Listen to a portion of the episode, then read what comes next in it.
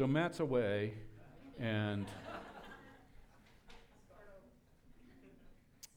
um, and so that whole generation died in the wilderness, and it was their children.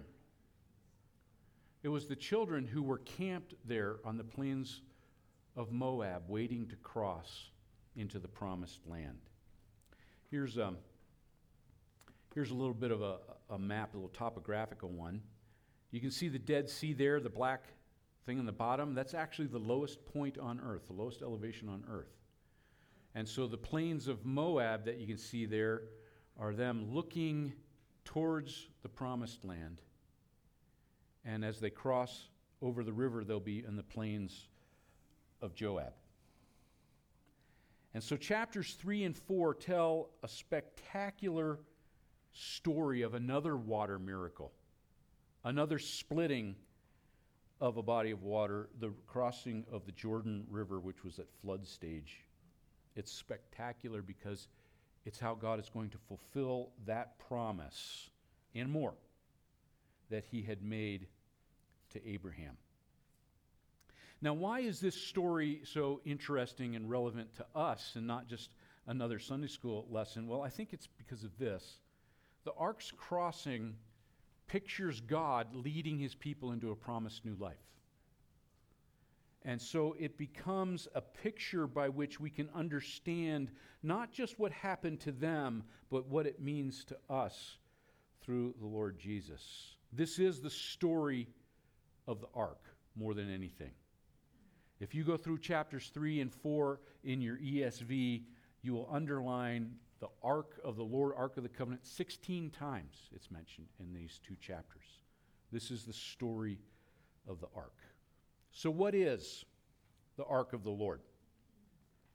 What does it mean? Why is it so important? Well, actually, it is a wooden box, acacia wood, overlaid with gold. Here is a picture of it. Can you advance that? Now, I spent a little bit of time this week, not that this is very important, but it intrigued me, because there's some debate over whether it was a box like this or whether it's a box that has feet on the bottom.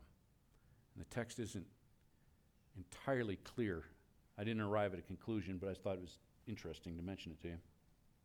This wooden box is overlaid with gold. It's about 45 inches long, 27 inches wide, and 27 inches high. The two cherubim, angels on top, are made out of cast gold. Uh, the weight estimates of this range from 185 pounds to 615 pounds.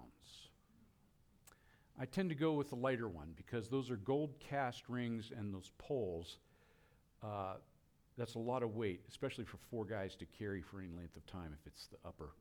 But there's really no dimensions given as to the thickness of the gold overlay, the, the size of the cherubim, so they're just estimates. But perhaps the most important thing and the easiest way to think about the ark in this story is that it's God's throne. It symbolizes his presence with his people. And so that ark was uh, in the tent, in the tabernacle, in the Holy of Holies, where God resided amongst his people. In his holiness, he could not be approached. In later scriptures in the Psalms, it refers to the ark as his footstool because they recognize that even though it's the throne of the king of Israel, the king of Israel is actually the all powerful God who cannot be contained in a small room or a temple. But the ark where he reigns is actually his footstool because he rules over the entirety of the world. And so the importance of this is that in, in chapter 3, if you look at verses 2 through 4, Joshua says, At the end of three days, the officers went through the camp and they commanded the people. So Joshua had told the, the leaders of the people, and they go through and they say, As soon as you see the ark of the covenant of the Lord your God, being carried by the Levitical priests, then you set out from your place and follow it. So when the ark comes out, you follow it, but stay away from it. See there in verse 4? A distance between you and it about 2,000 cubits. Now, I don't know, you probably don't have your cubit tape measure with you, but 3,000 cubit, roughly 3,000 feet. So just a little over a half a mile. Don't come near it in order that you may know the way you should go, for you have not passed this way before. And Joshua said, Consecrate yourselves and be ready.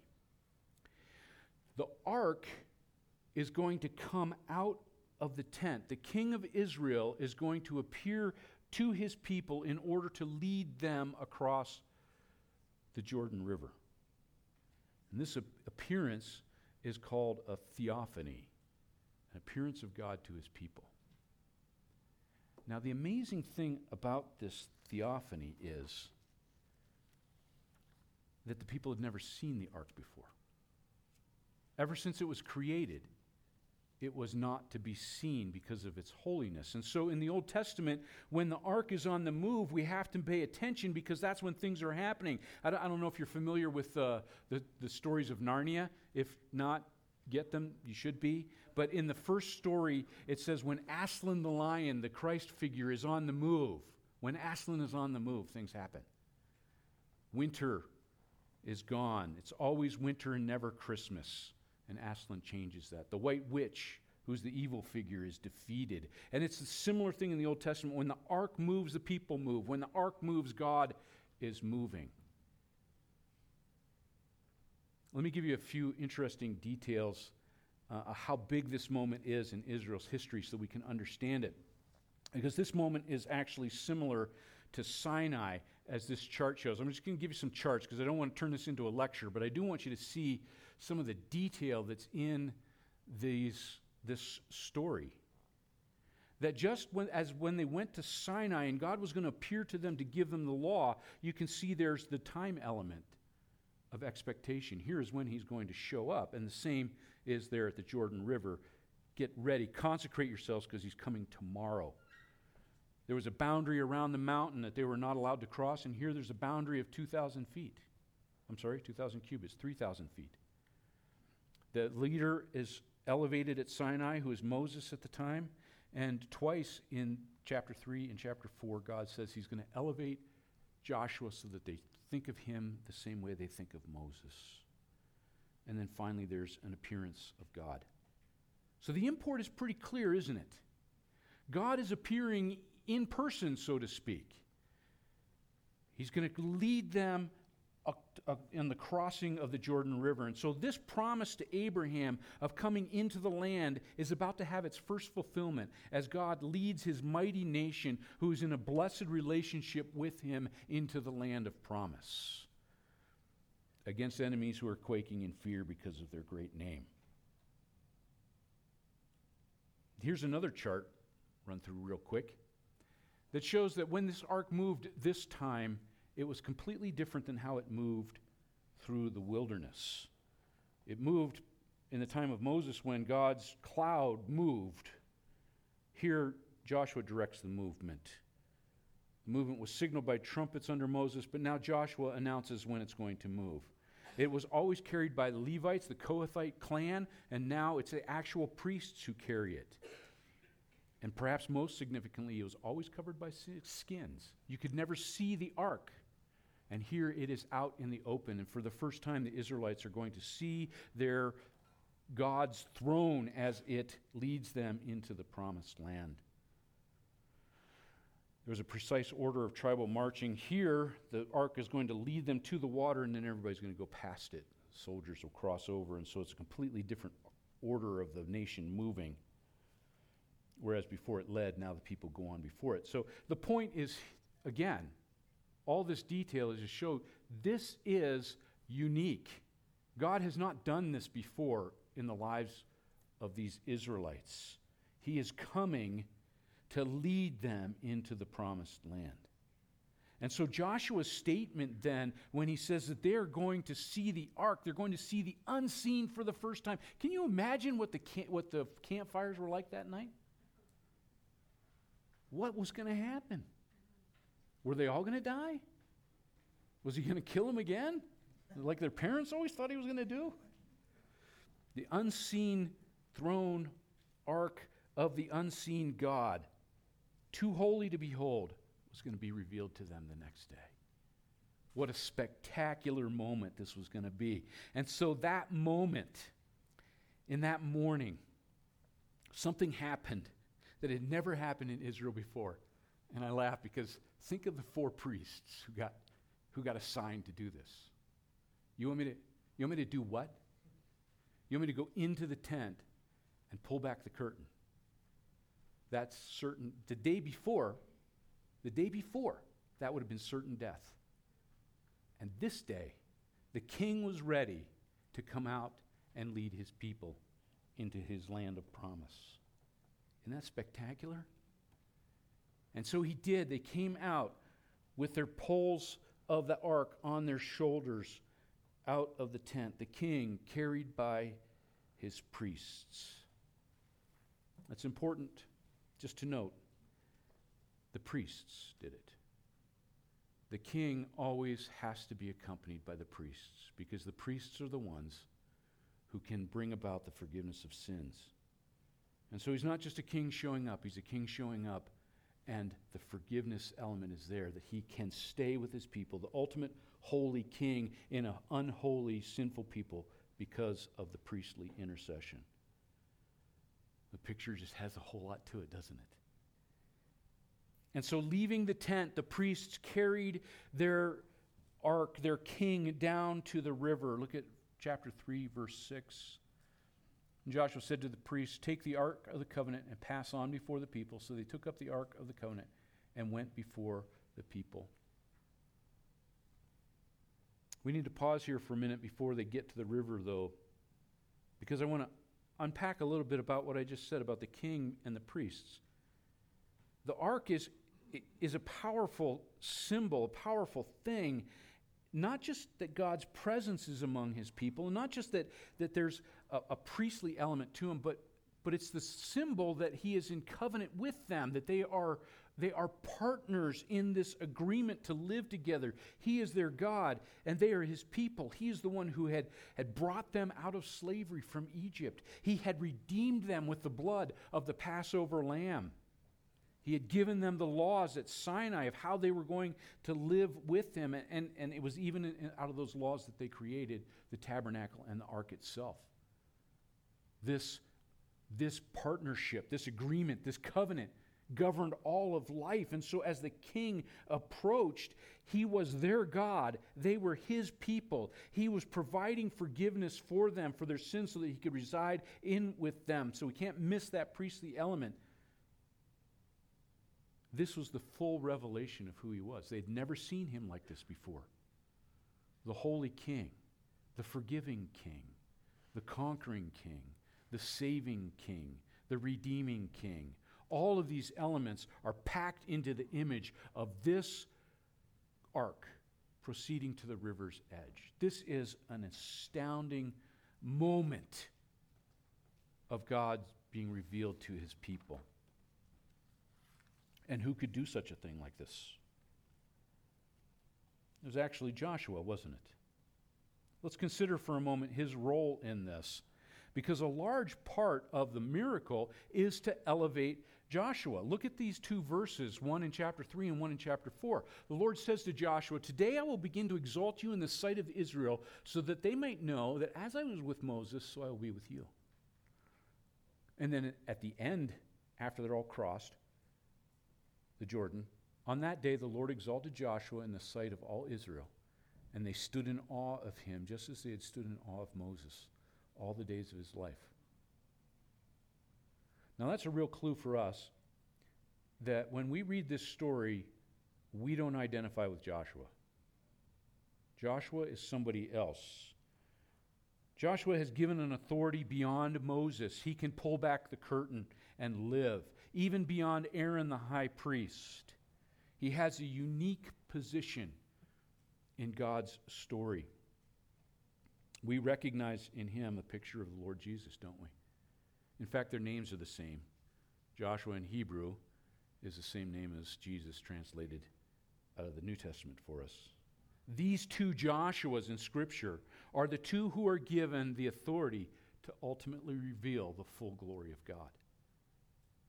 Joshua is elevated to that point. And so it's really striking to me to note the interplay between Joshua and God here.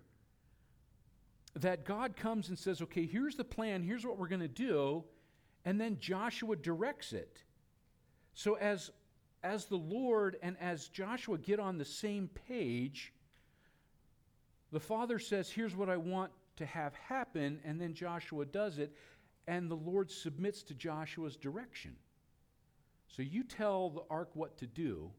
Here's what I want to happen. You tell me what to do, and I'll do it. Do you, do you see what I'm saying there? And so the Lord's plan is, is being done, and yet there's this mutuality.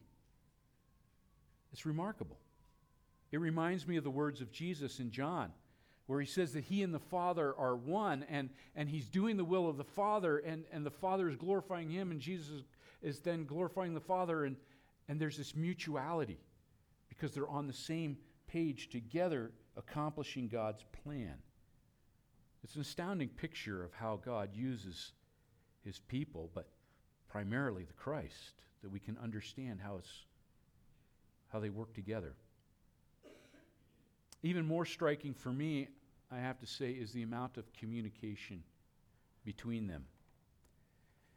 That for this miracle to take place, without a hitch involves a lot of communication between the Lord and Joshua. I think that also mirrors the close communication that Jesus had with his Father, that, that they're communicating constantly to accomplish his will. It was a challenge to me. I think sometimes I get so busy doing the will of God that I, I don't realize the importance of the communication with Him in it. It's a challenge to the, where the prayer element is in the Christian's life, isn't it?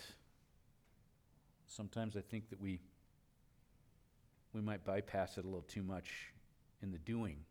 But the example here is the constant communication and constant partnership that God has with his chosen Joshua. Is a very challenging aspect of the story for me and perhaps it is for you too, as you reflect on your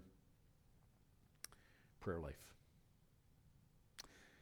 So Joshua is elevated. The king has appeared for the first time. Nobody has died, um, but you have to stay far away from it. And that's going to change. We'll talk about that next week, actually. But the 3,000 feet on either side and so it would have been a very great distance if the ark was in the middle and the people were split on either side, which is how I envision it. So there's a half a mile here and a half a mile here. They're, they're over a mile apart with the ark in the middle by itself. And they progress towards the river. So the crossing of the Jordan. The Jordan, as I mentioned earlier, is at flood stage. It would have been over 100 feet wide at, at several places in it, this is what Richard, the, the commentator Richard Hess says, several places in it, it would have been over 10 feet deep.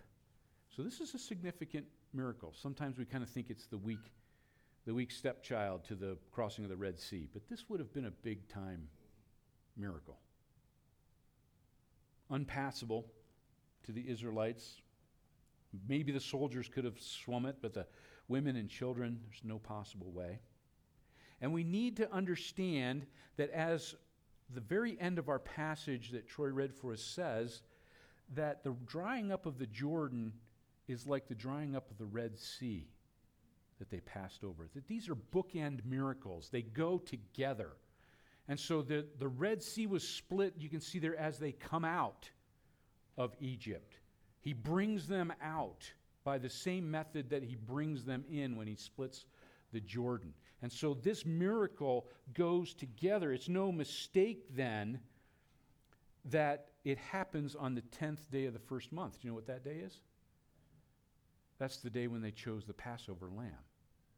And so the redemption from Egypt is intimately tied to the redeeming entry into the promised land. This is all part of God's plan. These miracles go together. And in the middle, you see then the wilderness wandering the time of learning to trust and obey. Now, if you were here, we talked about the crossing of the Jordan in Sunday school a few weeks ago, and I mentioned that this is one of the few pictures that we actually have out of this period of the Bible history. Here's a picture of the actual crossing of the river. that is a massive ark, isn't it? There's no way four guys are picking up something made out of gold like that. And the picture, it pictures God leading his people. So when the feet of the priests touched the water, instantly the river split before them. Uh, what a sight that must have been. The people were facing uh, into the promised land, and so the water on their left would have continued flowing down to the Dead Sea, but the water on the right would have been a little more spectacular. It would start racing back up the valley some 18 miles to the town of Adam, where it piled up in a great heap. Could you imagine being a guy fishing up at Adam? And all of a sudden, the entirety, 18 miles of the Jordan River, comes. that would have been kind of freaky. One moment, the Jordan River was racing along, and the next minute, there was about 18 miles of dry riverbed with a towering wall of water. Thousands of jaws dropped because the Lord had done it again. The water was split, and the people crossed over with the ark standing in the middle of the dry riverbed until everybody was on the other side. And the Israelites knew what that water meant. Their God had made a path for them into the promised land just as He had made a path for them out of Egypt. The barrier to entrance was removed, and they also knew that when that wall of water let loose, it was going to wash away everything in its path, just as the Red Sea had swallowed the Egyptians. So it's no surprise you read there in verse 10 the people passed over in haste to get to the other side. but look at again at 4 the very last verse of chapter 4 all the peoples may know that the hand of the lord is mighty and you may fear the lord your god forever and 310 says that this is how you'll know the lord is, the living god is among you and he'll drive you out He'll drive out before you the Canaanites, the Hittites, the Hivites, the Perizzites, the Girgashites, the Amorites, and the Jebusites, and that he's the ark of the Lord, the Lord of the whole earth. This miracle actually wasn't just for the Israelites to see, this was for all peoples to recognize who God was. If you think of the soldiers on the walls of Jericho looking out at that spectacle of the, of the ark by itself, flanked over a mile with the people on this side wondering, what is going on. They were prepared for war, but they weren't prepared for this. And they would have watched the water to their left racing up the valley. They knew what it meant, too. If you read the first verse of chapter 5, it tells you. As soon as all the kings of the Amorites who were beyond the Jordan to the west, and all the kings of the Canaanites who were by the sea, heard that the Lord had dried up the waters of the Jordan for the people of Israel until they crossed over, what happened? Their hearts melted. And there was no longer any spirit in them because of the people of Israel. They knew. The God of Israel has done it again. There's no stopping him. There's no advance. There's, there's no way to stop his advance. And their morale drained away as fast as the Jordan River. Doom. Doom was approaching Jericho, and they knew it. That's why you read at the beginning of chapter 6 that they had closed up the gates. No one could go in and no one could go out. And so God led his people across the Jordan. Chapter 4, verse 15 says, the Lord said to Joshua, Command the priests bearing the ark of the testimony to come up out of the Jordan. So Joshua commanded the priests come up out of the Jordan. There's that mutual ality again. And the priests bearing the ark of the Lord came up from the middle of the Jordan. And when the soles of their feet stepped onto dry ground, the waters of the Jordan returned to their place and overflowed all its banks as before. That's, that's just a massive understatement. Think of all the water coming rushing down that valley. That would have been amazing. And that brings us then to the memorial stones. The memorial stones are the significant element of this chapter um, and what this is about. And as Troy read for us, um, 12 men, one from each tribe, were to take a stone from where the priest stood in the middle of the river. And these would have been significant stones, as heavy as they could carry. And they were to carry them over with them. These stones came from the place of the miracle, and they were going to make a big pile of them into Gilgal, one for each tribe, piled together. And that was going to be a sign and a memorial to them, a memorial that they were to remember forever. Memorials are not new to the Bible. There are about 13 of them so far in the storyline of a number of different things. And they're significant things or places or events that the people are supposed to remember for a reason. Now, let me give you another quick chart so we don't uh, belabor this. The red, uh, the, the red uh, I've alliterated it for you. Something's designated memorial. Here it's the stones.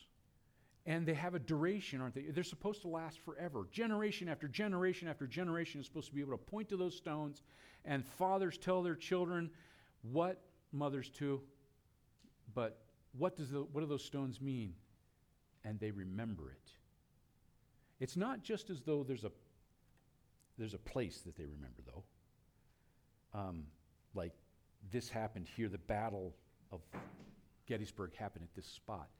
These memorials proclaimed a message. There was a declaration that was being made, a pivotal message to all people that God had done this here and that they were to fear him forever because of his majesty of the king doing what he did. And so, twice the text asks, when your children say, What do these stones mean? And twice it answers, The Lord of Israel dried up the river so that you could pass over. And that was in the fulfillment of his promises. That was so that you would recognize who he is.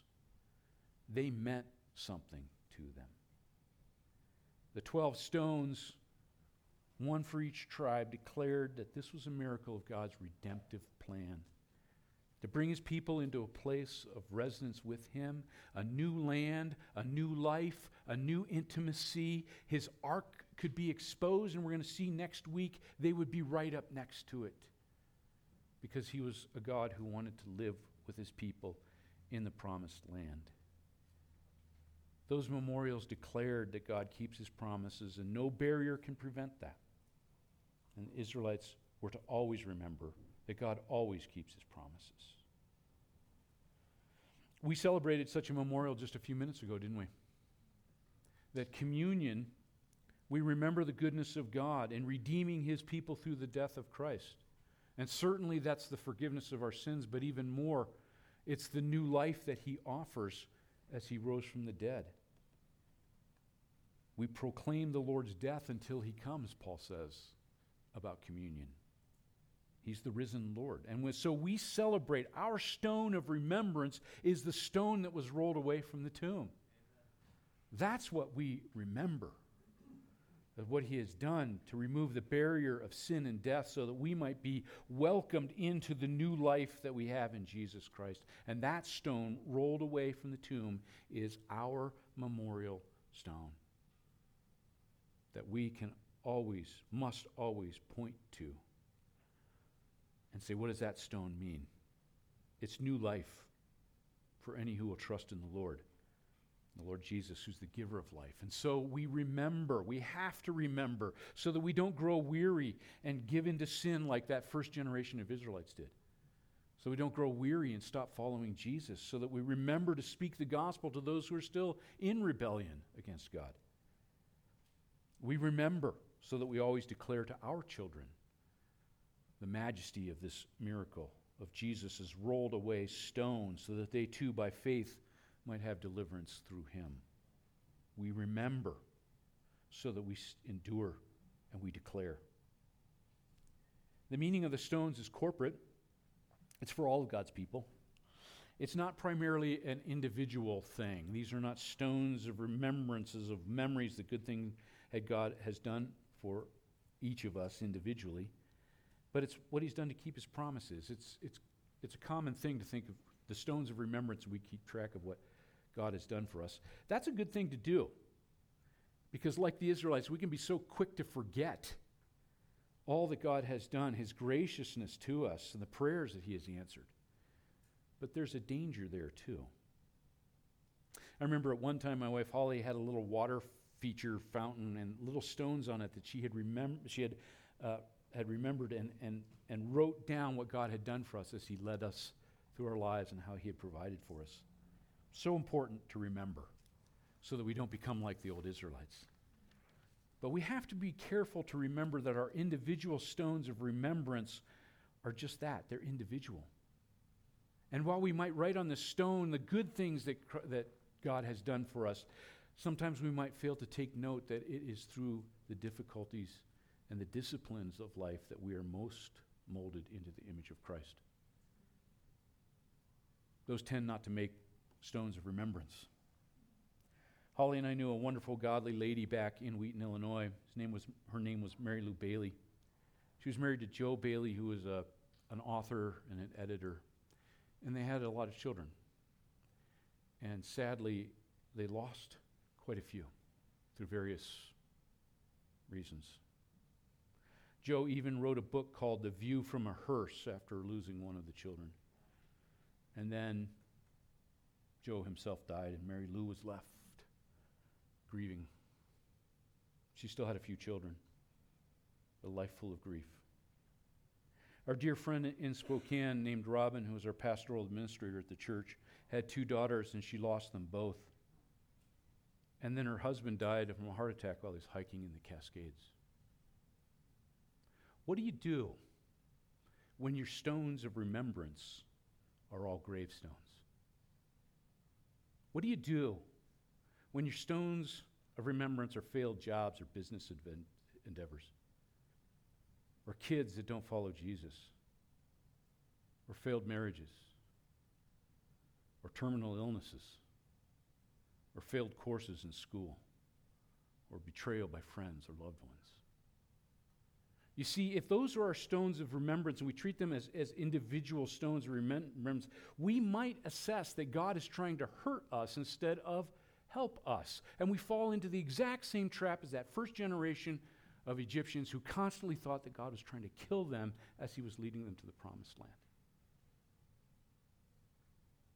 But if we remember that these memorial stones are first a declaration to us and to the world that God is faithful and He is trustworthy and He keeps His promises. And what do these stones mean? It means that He will do what He says. Then we have the right perspective. And every other stone in life, whether it is a stone of joy, of sorrow, of height or depth, the mountaintop or the valley floor, we know that those individual stones are linked to that bigger stone that has been rolled away so that we might have the new life and enter in to an eternity with our God. That's the power of these memorial stones. And just as Israel entered into the promised land armed for war, did you catch that in verses uh, 12 and 13? 40,000 ready for war. They didn't go into the promised land to just sit back and eat bonbons and watch soap operas. It was going to be battle.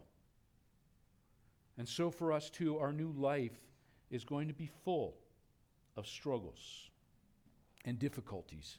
And that is why the scriptures tell us to remember, to endure, to remember the faithfulness of God, to remember the sacrifice of Jesus who paid for our sins, to remember the stone that was rolled away, to remember that the enemy of death has been defeated, and to look forward, proclaiming his death until he comes again.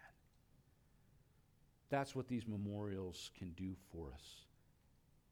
It's by remembering the great faithfulness of God in the past that prepares us to expect and hope for his great faithfulness in the future, regardless of what happens. Let me say that again. It's by remembering the great faithfulness of God in the past that prepares us to expect and hope for his great faithfulness in the future, regardless of what happens memorials, memorial stones like the Lord's Supper, like the empty tomb. What do they mean? They mean that God can be trusted, that He keeps His promises, that it might not be our generation that sees it, but some generation is going to see the Lord return. That God offers salvation to people, that Jesus has conquered all, and that we live expectantly of his return, proclaiming the Lord's death until he comes. That's the power of memorials. Let's take just a few minutes and think through that passage, what the Lord would have to say to you through it before we sing our last song together.